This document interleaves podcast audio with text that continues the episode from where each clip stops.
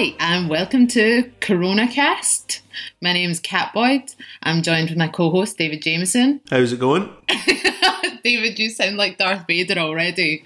Um, obviously, David is not in the room with me because here at CoronaCast, we are practicing all of the government measures and being very, very well behaved, aren't we? Yes, uh, we have fully surrendered to uh, state capitalism in Britain. Yeah, and indeed it is state capitalism.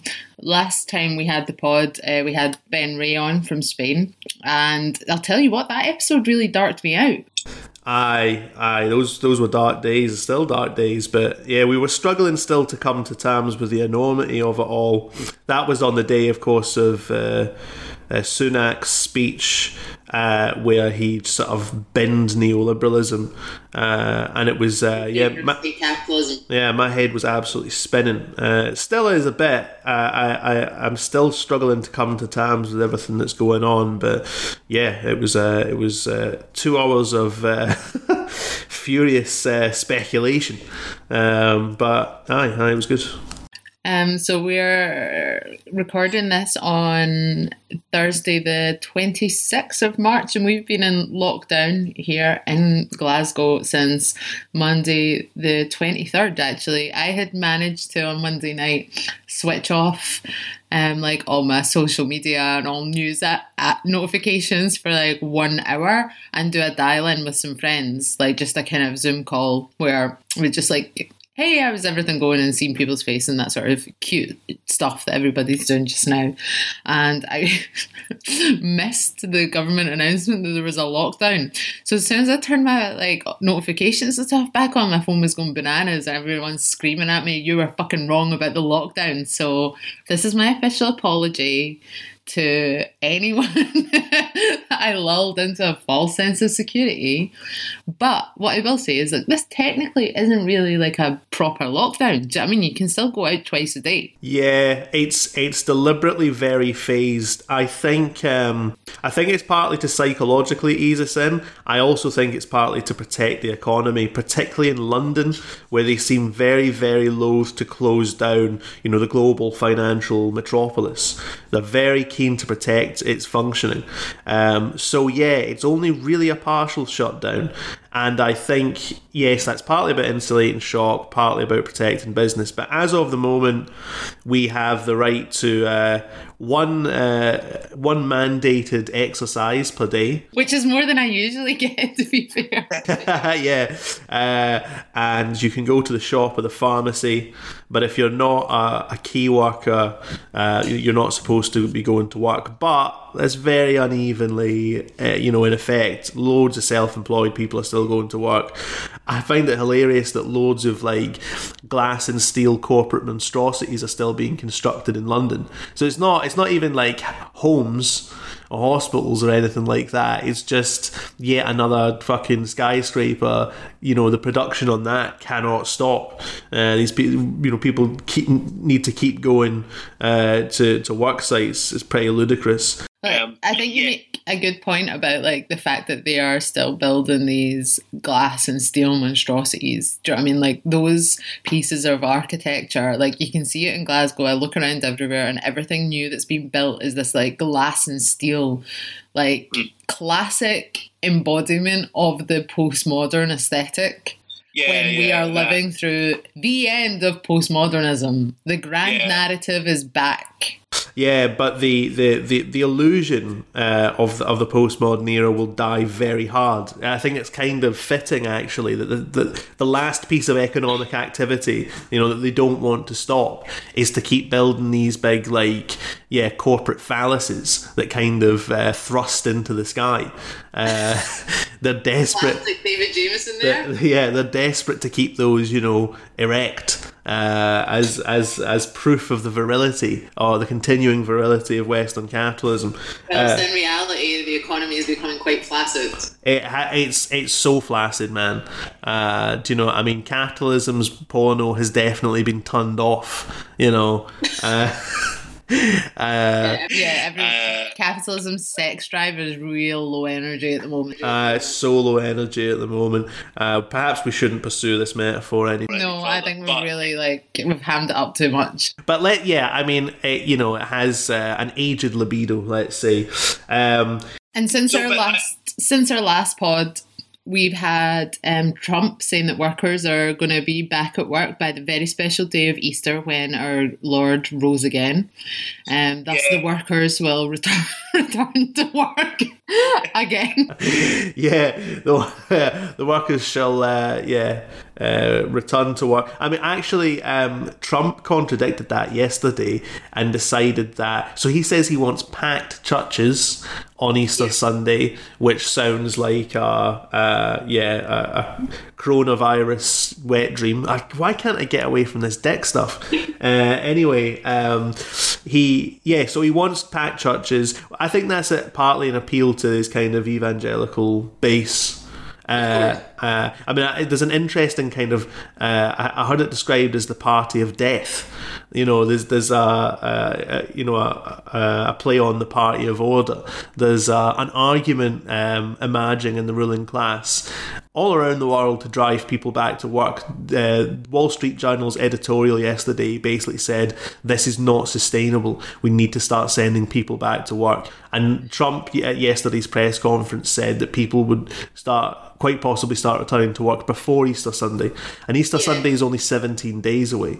So he, and the way he put it was, we love to work. People love to work in America. Americans love to work, and you know we love God, so we need to go back to church and stuff like. Like, that. And I get, I like, I understand what he's trying to do, and Bolsonaro's trying to do a very similar thing. Like, as the disease is ramping up in Brazil, like, he made this address to the nation that said that the media were being hysterical, condemned school closures, uh, urged everyone to get back to normal, compared COVID nineteen to a little flu, um, and basically is not recommending quarantine.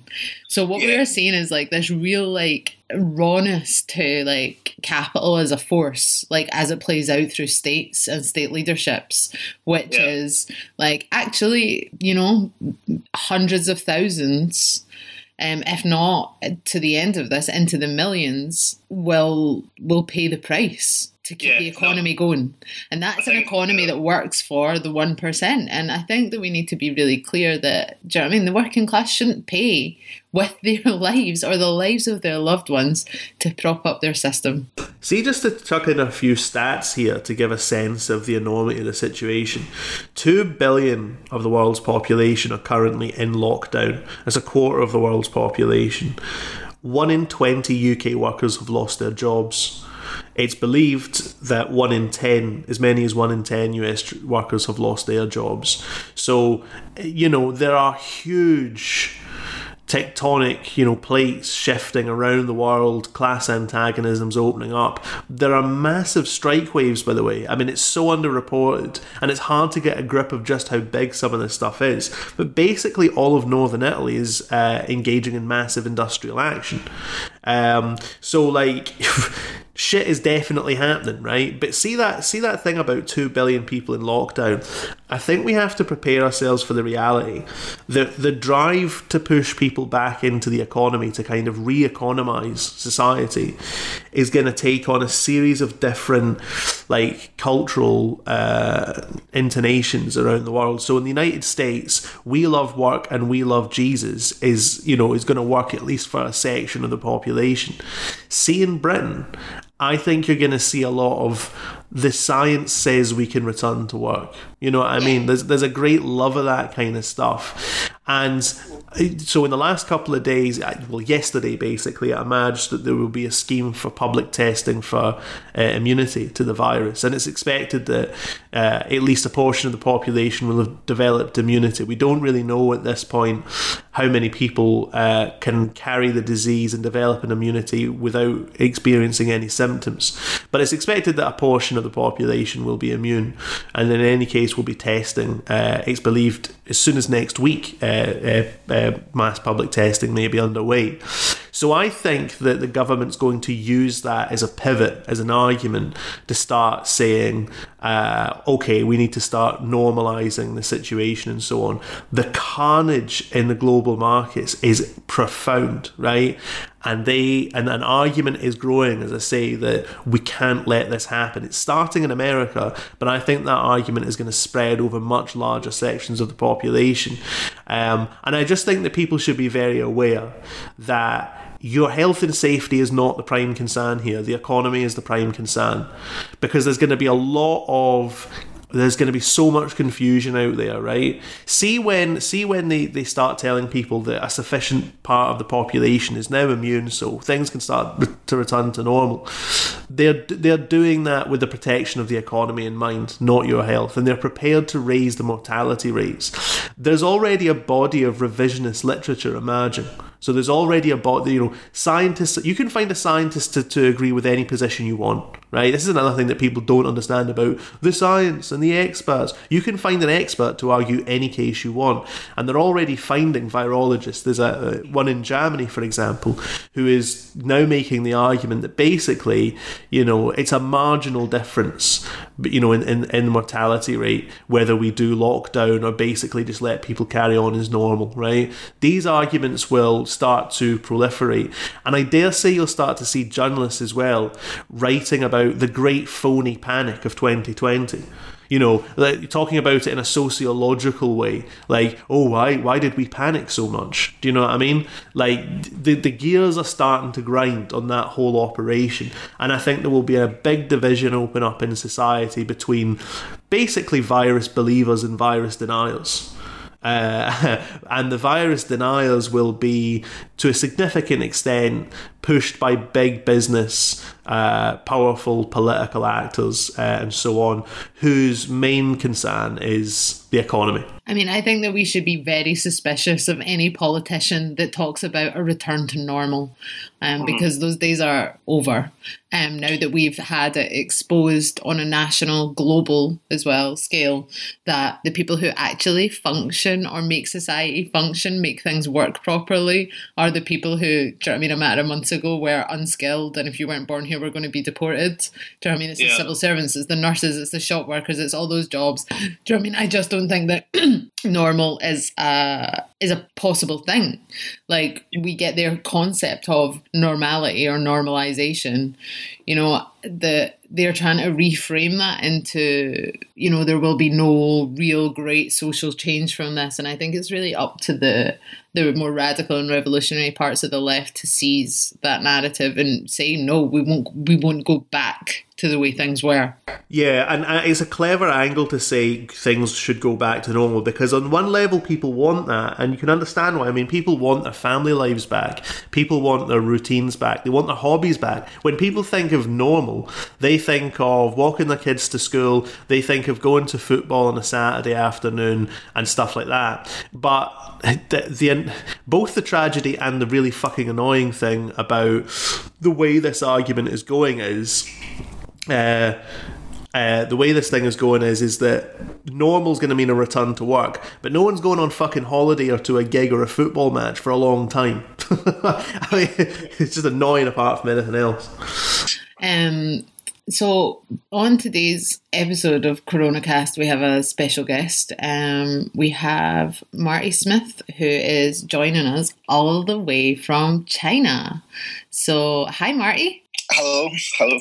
Hi. Um, so I kind of like know you from general politics, but mostly Twitter, actually, um, and a bit of Instagram. Um, and I've seen you tweeting from quarantine when that seemed like a really, you know, mad situation for people to be in. Um, and now it turns out that's our reality too. So um, yeah. You're also the founder of Autonomy. So you're a, a fellow Brexiteer. So very, very welcome on the old CoronaCast. Yeah, thank you. Um, yeah, founder of Autonomy, so just trying to get a campaign and organisation formed in Scotland to try and put forward a message that Scotland shouldn't be in the E U after independence. I think it's common sense, really.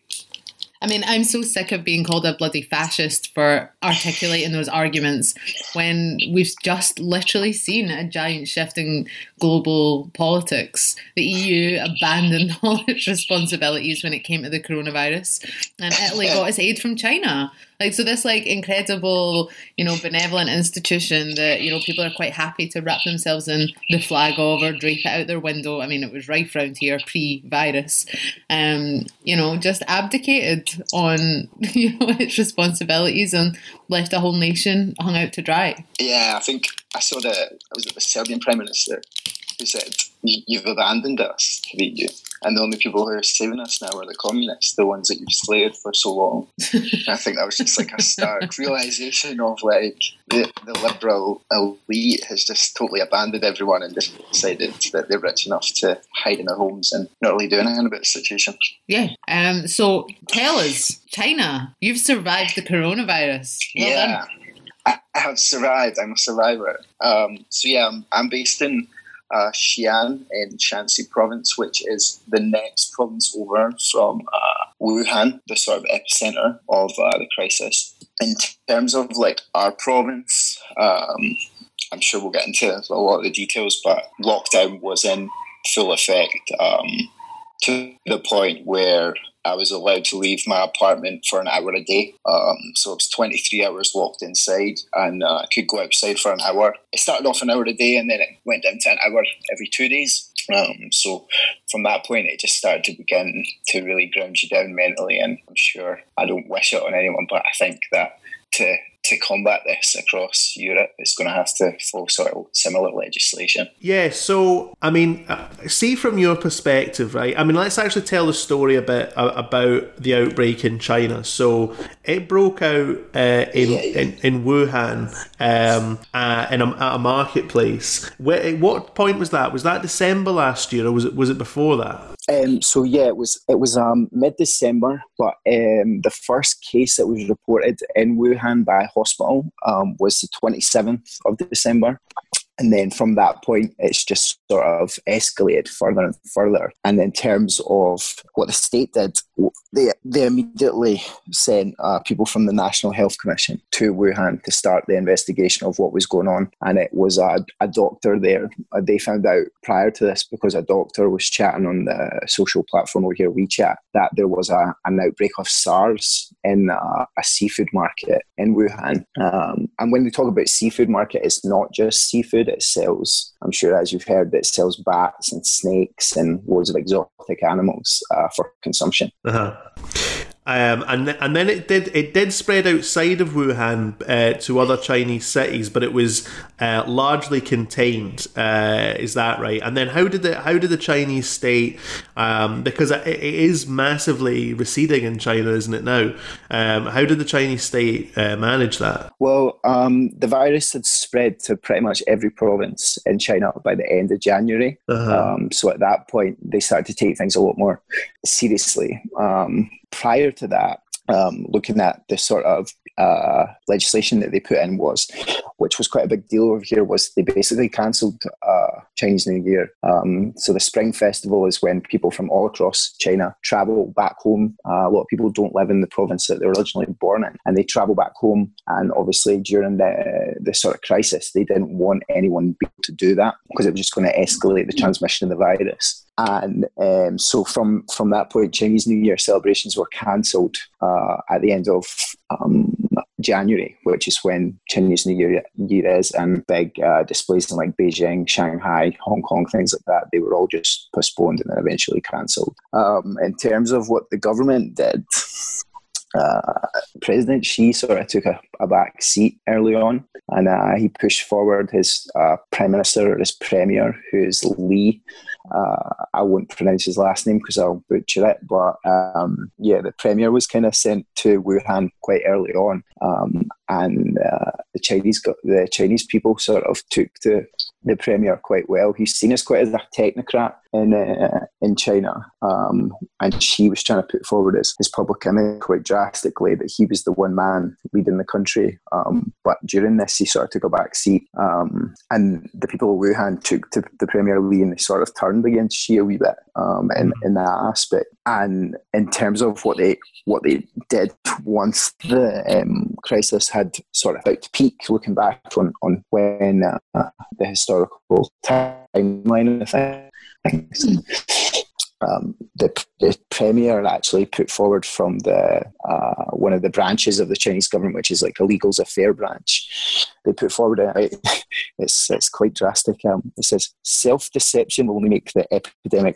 worse and turn a natural disaster that was controllable into a man-made disaster at great cost. Anyone who deliberately delays and hides out of self-interest will be nailed on a pillar of shame for eternity. My God, I mean, that, which, which seems uh, which seems very very uh, yeah. So can I just come in, because obviously, like, the last sort of like major news stories that referenced China were the stories pointing out that the death toll in Spain now exceeds the death toll in China.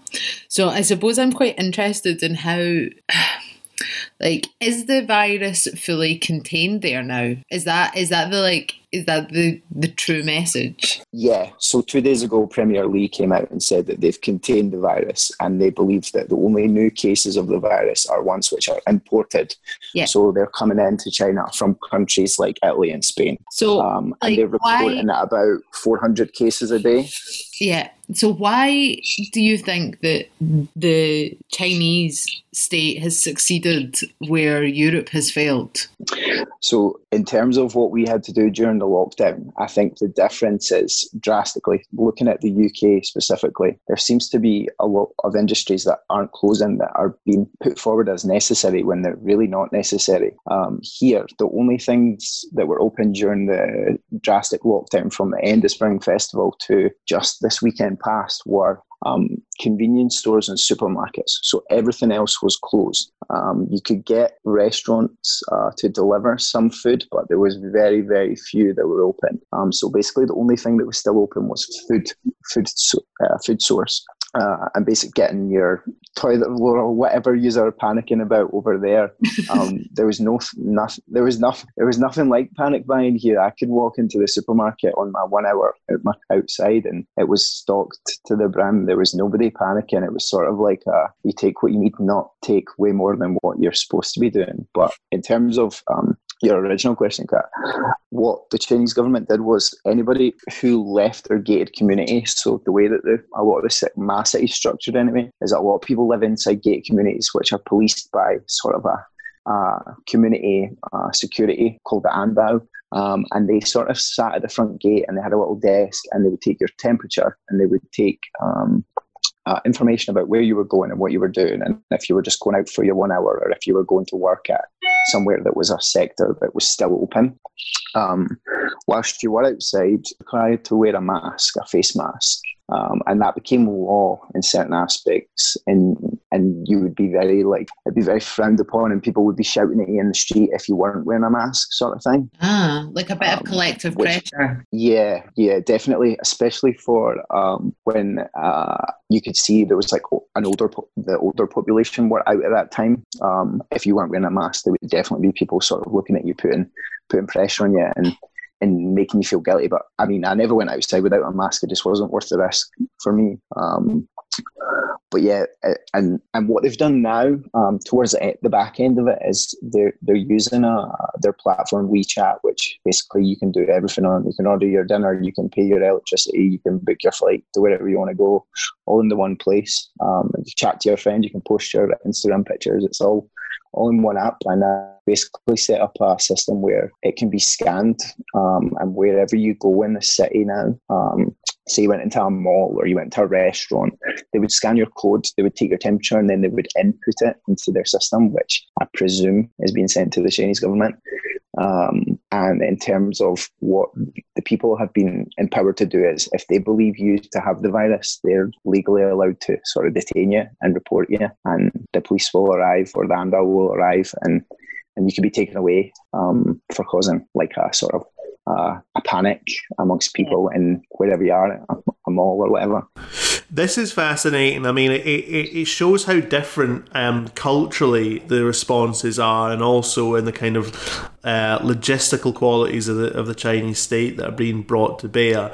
I take it that China is going to use this experience. I mean, we're still in it. We don't we don't really know um, where this goes, but I assume that China's going to, because China at the moment is exporting its model, expanding its sphere of influence Uh, quite rapidly. And my general feeling at this point in the crisis is a process which has been going on for decades, where uh, China has been steadily rising. Um, I get, you know, uh, the United States is a, a got, a got hegemonic power, um, but uh, China is increasingly rivaling it. Um, I get the feeling that this crisis is going to uh, give China the opportunity to uh, to kind of leapfrog several stages of that process, and to to use uh, this as as a as a time to project its model as, you know, a more dynamic mode of organising the economy and society. Yeah, I just want to come in on it to say that I, I agree with David here. Like, I think that this, the crisis and the Chinese containment of the crisis um, really drives their ambitions for hegemony in terms of their, like, governance model, how they organise society, how they've, like, created this, like, almost dual-type economy. Um, and I think that that has really interesting and potentially very, very dangerous um, outcomes for the shift in global politics. Marty, is there is there much of like a a, a sense of that over there? I mean, is I, perhaps boasting isn't the word, but is is the Chinese state saying, look, we have a model that can arrest these kinds of, uh, as they put it, uh, as you said in that um, sort of line that came from the government, as a, nat- a natural disaster. Um, I mean, is that is that something that the Chinese government is putting about? I, th- I think right now uh, the Chinese government is sort of still looking very internally at yeah. the situation, because it's projected that um, up to nine million people might lose their jobs throughout this virus, which is going to take a, a, a hit on, on their economy. And already just now we're at five million, but they want to take into consideration that loss of uh, sort of uh, income through cancelling of the Chinese New Year and things like that. Um, but some of the things that um, that I agree with what you're saying is that the way that the structured or they've structured society over here, in terms of about ninety-two percent of people own their own homes in China, or, or have have uh, attained that. And in terms of rent, rental, uh, the rental sector is at two percent. So when you look at things like that, who pay their rent because they're, they don't have their wages or things like that. I think in terms of the way that society is built here, it's just that people own their own homes, and, and structurally within sort of Southern Asian uh, families, the homes are sort of passed down through generations to generations. So if your son gets married, then your house is sort of passed on to them. Um, and it's sort of a like um, a much more, uh, the way it's just the way that they, they look at things in terms of what really matters in life uh, to them isn't really uh, the government put forward that it, it, that they they basically teach in schools that socialism is a religion. It, it's basically a sort of a, a, and the way you would get taught about Jesus and stuff back home is, or or Christianity or Hinduism or Islam or whatever whatever. Um, Uh, religious background you're from. Over here, it's just you're you're taught those ideals, and I, that was one of the stark things. I remember when I first got to China, inside my gay community was just a big poster which said socialist. Uh, it was about the socialist way of life and what why they think that this is the correct way to structure society. But yeah, I agree. I think that's going to be projected across to the world once sort of the, the internal Uh, dissecting of what's happened to their economy has, has been done. Um, I think they'll come out the back end, end of that looking a lot stronger. As I understand it, um, the, the the Chinese version of what socialism means is quite nationally specific, in the sense that it's not so much, you know, It, it, for perhaps obvious reasons, it doesn't talk very much about traditional kind of Marxian preoccupations with class struggle and stuff like that. It's kind of more blended with uh, kind of neo-Confucian ideas about, that are very common actually in different forms around the world, about, you know, a common good. There's a, there's a common societal interest. We're a single unitary community, and um, you know, everyone has to band together for that common interest. There's a, a kind of idea similar to sort of like the common wheel, uh, you know, you know, th- th- that's a kind of universal idea, in a sense of yeah. that there's a general societal good, uh, and it's your duty and your responsibility to pursue that as well as your own individual interests. Yeah, yeah. I think, can I just come in here, because I think that yeah, there's a, I think that there's an element to which banal British nationalism plays that role here. So, Marty, when you're describing the poster um, outside your flat, it makes me think of, like, the British yeah. nationalist version is that fucking keep calm and carry on bullshit that we get fed all the time. Like, you know, and you yeah. could hear it in, like, a lot of Boris Johnson's um, addresses during his press conferences, that he would talk about, um, you know, the freedom-loving British people, and this is what we Brits do, is that we come together for the common good. Um, you know, the majority of the news stories yesterday were about the hundreds of thousands of volunteers, which is great. Um, but, you know, I think that that's not something that's necessarily um, absent in the, the British narrative. Um, I just think that it, it manifests in that, through that banal British nationalism, you know, the uh, national concern for dear Prince Charles, who's currently suffering from the old C V, um, the good old equaliser of disease. Um, so yeah, I do think that there's an aspect um, of British nationalism that's that's playing out through this crisis um, in similar ways to to the, do you know what I mean, the, the Chinese kind of we're all in this together. Um, I think it's pretty clear that we're not. Yeah, I was listening to uh, um, uh, the radio the other day, and a car advert came on, right? So adverts are already uh, tailoring themselves to the pandemic. I mean, they're fast, right? Uh, and this advert, it just made me absolutely howl, because it reminded me of, I don't know, something like Children of Men or something like that. The advert was for um, internet provider, and it went, you know... Uh, and it was, we British know how to survive a crisis with dignity. We also know how to get the best broadband deals. I'm not joking. Like, that's what it actually said, right? In that same kind of stoic voice, right?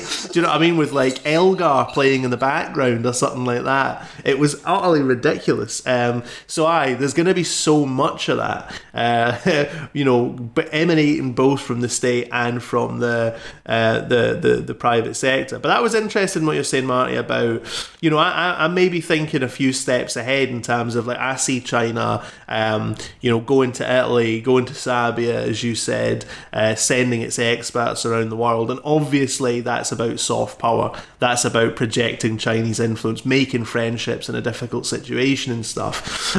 But it's interesting that you said, you know, they still see it as an internal security problem, and that, you know, there are still people arriving in the country with coronavirus. Um, I mean, uh, I mean, is it still going to test China's kind of emerging model, this situation? We don't, we don't actually know when this crisis properly ends. It presumably ends when there's some kind of uh, vaccine or something. But you think it's the case that Chinese authorities are still very concerned about this situation?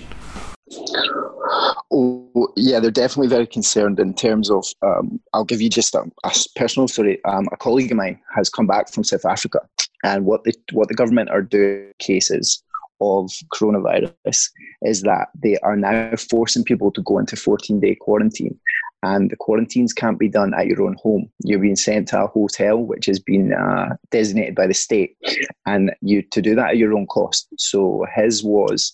Uh, about seven thousand R M B, which is roughly about seven hundred fifty pounds just now for the two weeks.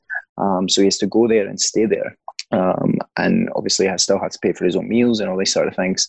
Um, so in terms of people coming into China now, they're very, very worried um, that the number of imported cases coming in could uh, sort of re-energize co- the coronavirus across China. Um, and specifically, um, some of the, the situations that we've had in the in the last couple of months with tensions from countries across the world. Um, I was here for the all the Huawei stuff, and at one point actually got a knife pulled on me. Um, and a man shouted, "America," and "American," in my face. And I was trying to explain to this guy, I'm not from America, mate. Like, I'm, I'm from Scotland. Um, so tensions are already drastically being driven up towards, like, sort of xenophobic um, aspects towards foreigners now coming over here um, and bringing the virus. Um, so whilst people are talking about sort of uh, xenophobia towards Chinese people in America or in the U K, it's also coming back full circle uh, back into China as well. Um, and they're taking a lot more uh, stricter measures um, in terms of, we've also been told that we may not be allowed to use public transport.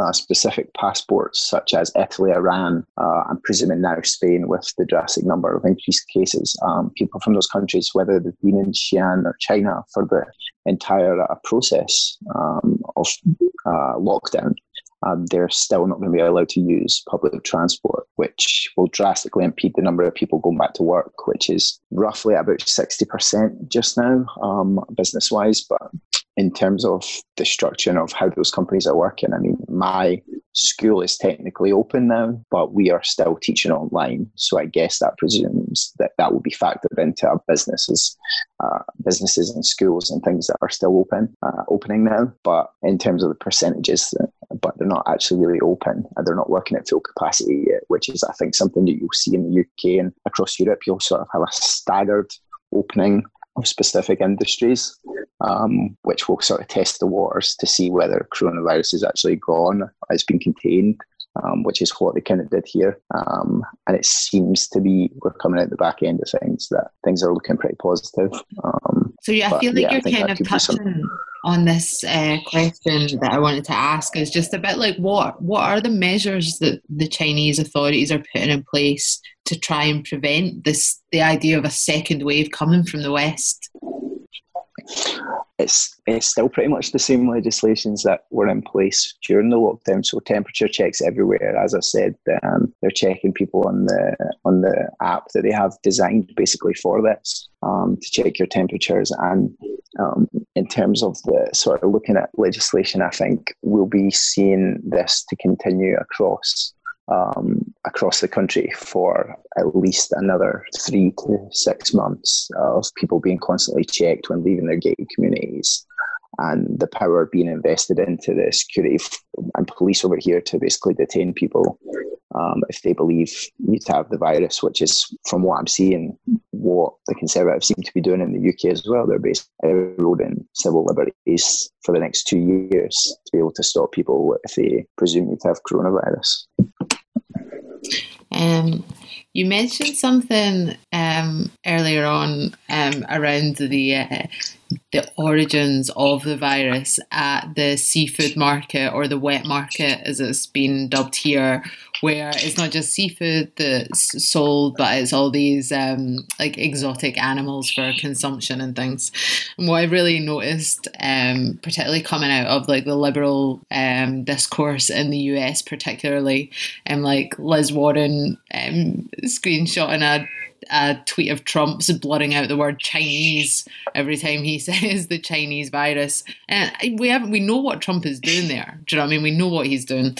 But I think there is a, there is an aspect of like xenophobia, like a sort of anti-Chinese racism around this, uh, this virus.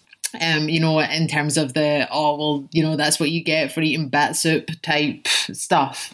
But I think that the worry is, and I saw you tweeting about this the other day, is that, you know, there's a lot of like liberal voices who seem to think that the real virus is anti-Chinese racism and are kind of forgetting about the fact that there is an actually existing pandemic on the go. I think we're all muted. Um, no, but I, I, so Marty, what? Yeah, could could you just? I mean, did, did, but I, by the way, did I hear you right? Did you say that a man pulled a knife on you? Yeah, a man pulled a knife on me, yeah. Okay. During the Huawei, during the Huawei situation. A man pulled a knife on you uh, because he, you're a Westerner and, you know, he was sort of angry that you might be bringing the disease in and stuff. I mean, that, that yeah, that, I mean... No, it wasn't, it, was, it, wasn't, it wasn't during the disease, it was during the, the Huawei situation. Um, oh, right. Between okay. China and America. Yeah. yeah so, so then we're, a lot of foreigners here are now worried about sort of the implications later down. If that's something that escalates xenophobia, is that this is going to be maybe ten times worse. So as per Cat's question, like, do you think that this is going to be like a major feature of the coming era, of that kind of uh, the use of kind of xenophobia um, in countries all over the world to, to redefine that this situation as being about uh, national difference and, and national suspicion and so on? Yeah, well, there was something that it was it it's a, it's a conspiracy theory, but it's one that has grown over here and has been actually put out by Uh, uh, legislators within the Chinese government. I think it was the Minister for Foreign Affairs um, has actually put forward this theory that they believe that America brought the virus here. So in uh, late twenty nineteen, Wuhan hosted the military games, which is, I guess, of the Olympics for people in the army. Um, and the people who competed in these games, obviously from all across different uh armies and special forces across the world um, were based very close to the seafood market in Wuhan. And uh, basically the Chinese Minister for Foreign Affairs has basically stated that he thinks the Americans brought the virus here and uh, it's been used to try and destroy China from the inside, um, which is similar to what Kat is talking about with Trump constantly men- mentioning China and every Chinese disease and all these things. They're sort of trying to flip things on the head now. And I don't know if this is just a rogue element within within this sort of uh, the Chinese government, but he basically said the Americans didn't do well in the games when they were here, and they seemed preoccupied, and they basically engaged in biowarfare, which is just absolutely wild.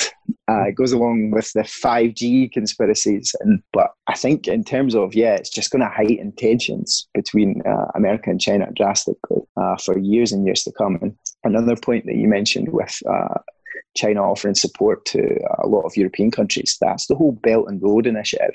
Um, China have uh, bought uh, bought into per- uh, percentage-wise a lot of ports in Europe, specifically in Italy, in Genoa, and also in uh, Valencia. And I think they have one in Bilbao, and I know they definitely have bought a large percentage stake in one in Piraeus in Greece as well.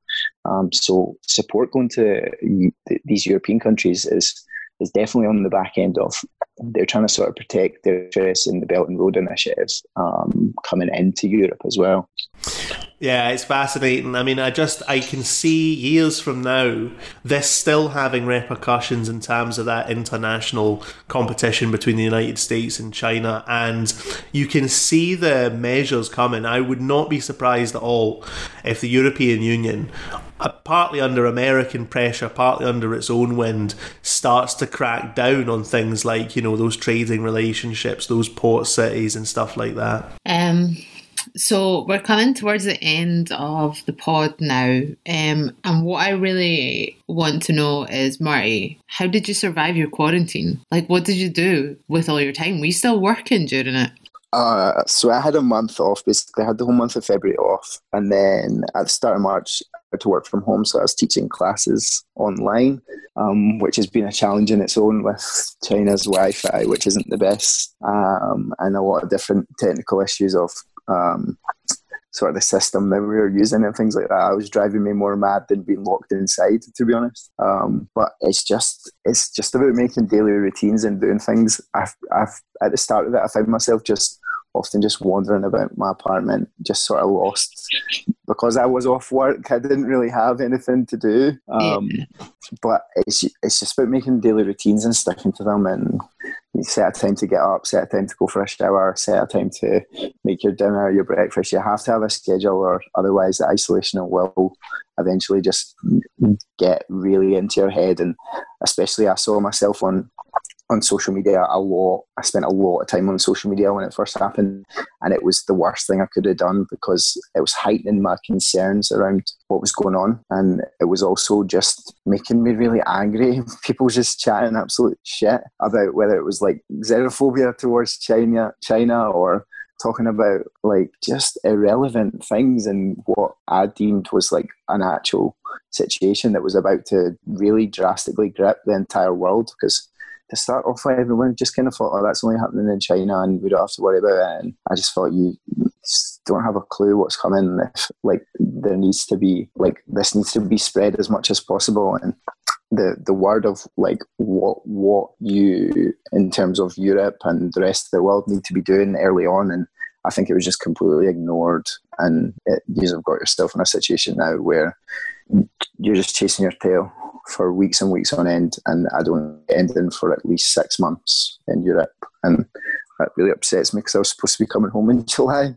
Aww. But I think now I'm I, I'm I think I'm safer here now, to be honest with you. Uh, um, yeah. So I'm looking at stay, staying longer. Um, in terms of coming home with looking for a job and things like that, I just think it's just going to be impossible. I think I'm better just staying out here for a longer period of time. I mean, I've noticed that like the old working from home, like I have to be super strict with myself. Like I've got this thing, like this fifteen minute day planner where I plan like Like what I'm doing every fifteen minutes. That's not to say that I've got a different thing every fifteen minutes, like it'll just be like blocked off time, but I have to be dead specific. And my mum is she's retired now, but she, oh she works from home. I don't know what that was. Hold on. Okay, we're back. Um, so guys, I've just literally had a food parcel delivered because I've got a bit of a cough. Um, so that's uh, that's my food parcel from. Uh, James just dropped off. So I have, this is uh, this is like my quality life. So I've got two packets of cherry tomatoes, three bottles of diet tonic water, uh, and some chocolate. What about that? That's me sorted. Yeah, it's definitely what the doctor ordered. Uh, I, I, I, what about fruit? I've got loads of frozen fruit. Mm. Do you know what I mean? You know how you buy like freezer fruit? Yeah. I've got that. Sorry, I just can't explain what frozen fruit is. Fruit is. Sorry, I've gone really weird since um, the quarantine has started, to be honest.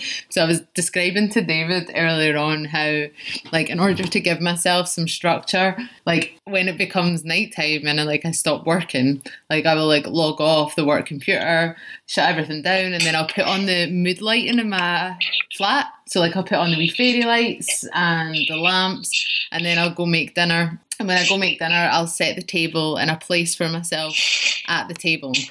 And uh, I'm setting the, the place for myself at the table. And then I'll sort of like, what started to happen is I'm doing this weird routine where I do a little bit where I'm pretending to play two characters. One is like the maitre d' at a restaurant and the other one is me playing me. So I'll go, I'll go and sit down at the table and I'll be like, bonjour madame, would you like uh, the table here? And I'll be like, yes, thanks, uh, table for one please. And then I'll have this kind of dialogue with a, a fake waiter. Is this normal? This is after only four days. Uh, do you know what I mean? This is this is official lockdown started on Monday. Well, it, it, fine, fine, right? How are you dealing with it, David? Well, see, uh, I, I got quickly changed before we did the video call there because I didn't want you to see that I was still in my dressing gown. Do you know what I mean? So, yeah, I've degenerated, basically. Do you know what I mean? As as is quite inevitable, I'm still wearing my dressing gown at uh, uh, twelve in the afternoon. I also, perhaps I shouldn't admit this, perhaps it's illegal to do so. I went out for I went out for two walks yesterday. Oh no! I know. I went out for two walks. They were two short walks. I kept my distance from everyone, but I did go out for two walks because I was starting to go mad. I walk. Uh, I usually walk about a couple hours every day, and it's very you walk everywhere. Yeah, it's very important for my sense of well-being. And I was. I thought I was. Do, I was flying through quarantine at first, and then I realised. Like, see, once they said you can only go out for one walk a day, or they didn't actually say that. They say you can go out for one form of exercise a day, whatever that means.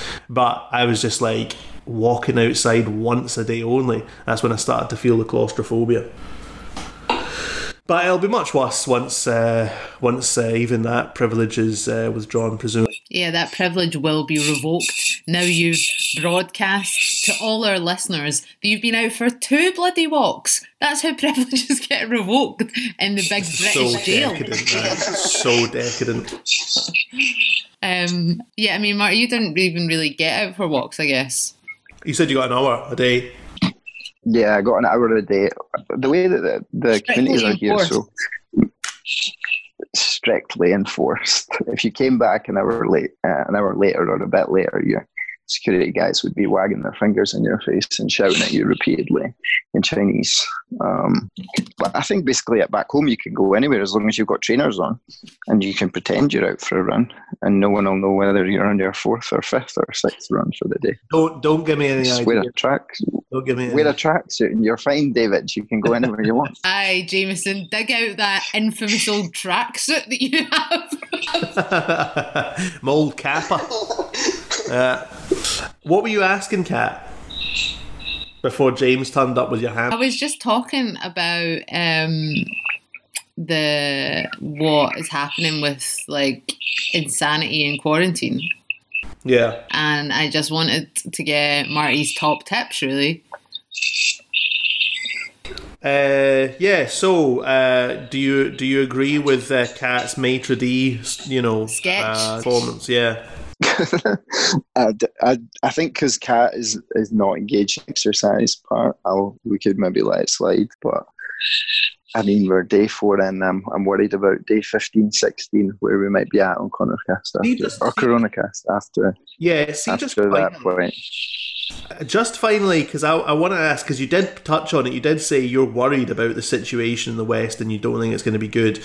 We, as in our opening kind of bit, we said, you know, governments are going to start driving people back to work. And I think that in governing circles, obviously in the United States, where they are just pear-shaped with this uh, argument, I mean, it's blatant in America. You need to go back to the economy and save the economy, right?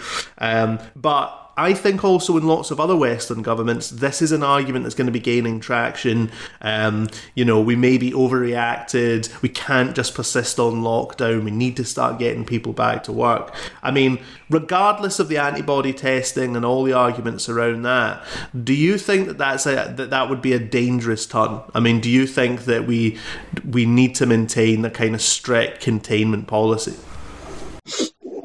Yeah, I think when uh, I've spoken to sort of uh, Chinese people over here, uh, they're asking in sort of group chats, what's things like back home? And I'll send them photos of the, the tube in London, and they're just absolutely horrified by how that situation's been dealt with. And I, and they they fundamentally believe that the way the Chinese government has done dealt with this has been the best possible outcome. Um, we were two months basically of full lockdown, and now we're at about forty cases, I think was reported yesterday, um, most of which were import. Um, but as I saw today, uh, the, the British government are changing how they're def- going to define new cases, and they have to basically get the permission of the family, but it's also anonymous. I really... I really don't understand what, what is going through the British state's mind right now in terms of how they're coming to terms with. I mean, we've gone from herd immunity to we can't tell anyone what's going on now because we haven't asked their mum or dad if it's all right. Like, it, it's just bizarre. It's bizarre behaviour. It's called, it's uh, Cummings behaviour. Um, Dominic Cummings, it's just properly bad shit. Like, I don't, I can't even begin to describe what the Chinese people are looking at the rest of the world are doing and thinking, why are you not just following our lead? Like, we're two months into this and, and we're sort of out of it now.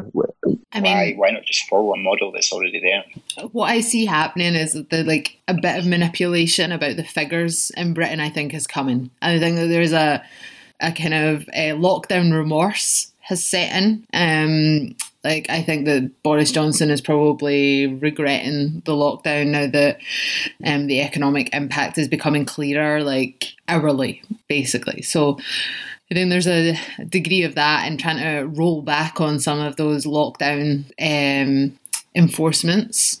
And so I think that, I think yesterday the deaths was quite small compared to how it had been. I'm not sure about that. I would need to, to double check, but it came out very late. So I think that this like reclassifying whether people have it or don't and got to like check permission with the family and all that sort of thing is like, it kind of reminds me a little bit of when Labour reduced child poverty just by changing all the thresholds and benchmarks for what that is. Like really I see a kind of like technocratic manipulation of figures for political reasons happening. Um, and I think that that's all designed around getting people back into work. Yeah, I think I, I can well imagine that's going to be the push. And as Marty says, like, as Marty says, there's a, you know, th- there is a proven model. And whatever the wider concerns around that, and I think it's right, you know, if people that people have civil liberties concerns and stuff around that kind of thing, I think it does show both the arrogance of a lot of Western powers. Um, uh, that they didn't feel feel like the Chinese mo- model was in any way appropriate to them, um, and also just yeah that that total preoccupation on you know stabilizing the markets and stuff like that.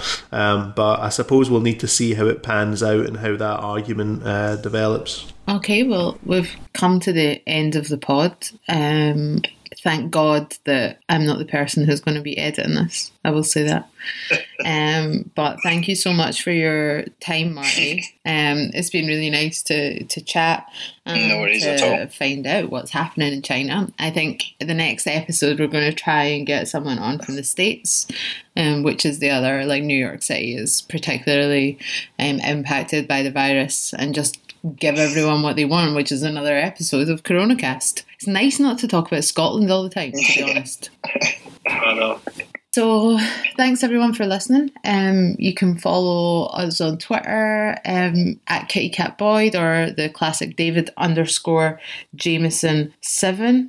Um, and Marty is on Twitter, and I think you're uh, at Martin Smith ninety-one. Is ninety-one your date of birth? That is correct. ninety-one is my date of birth. I'm ancient. Like, um, I'm too old for this gig. I'm in. I'm in the vulnerable category.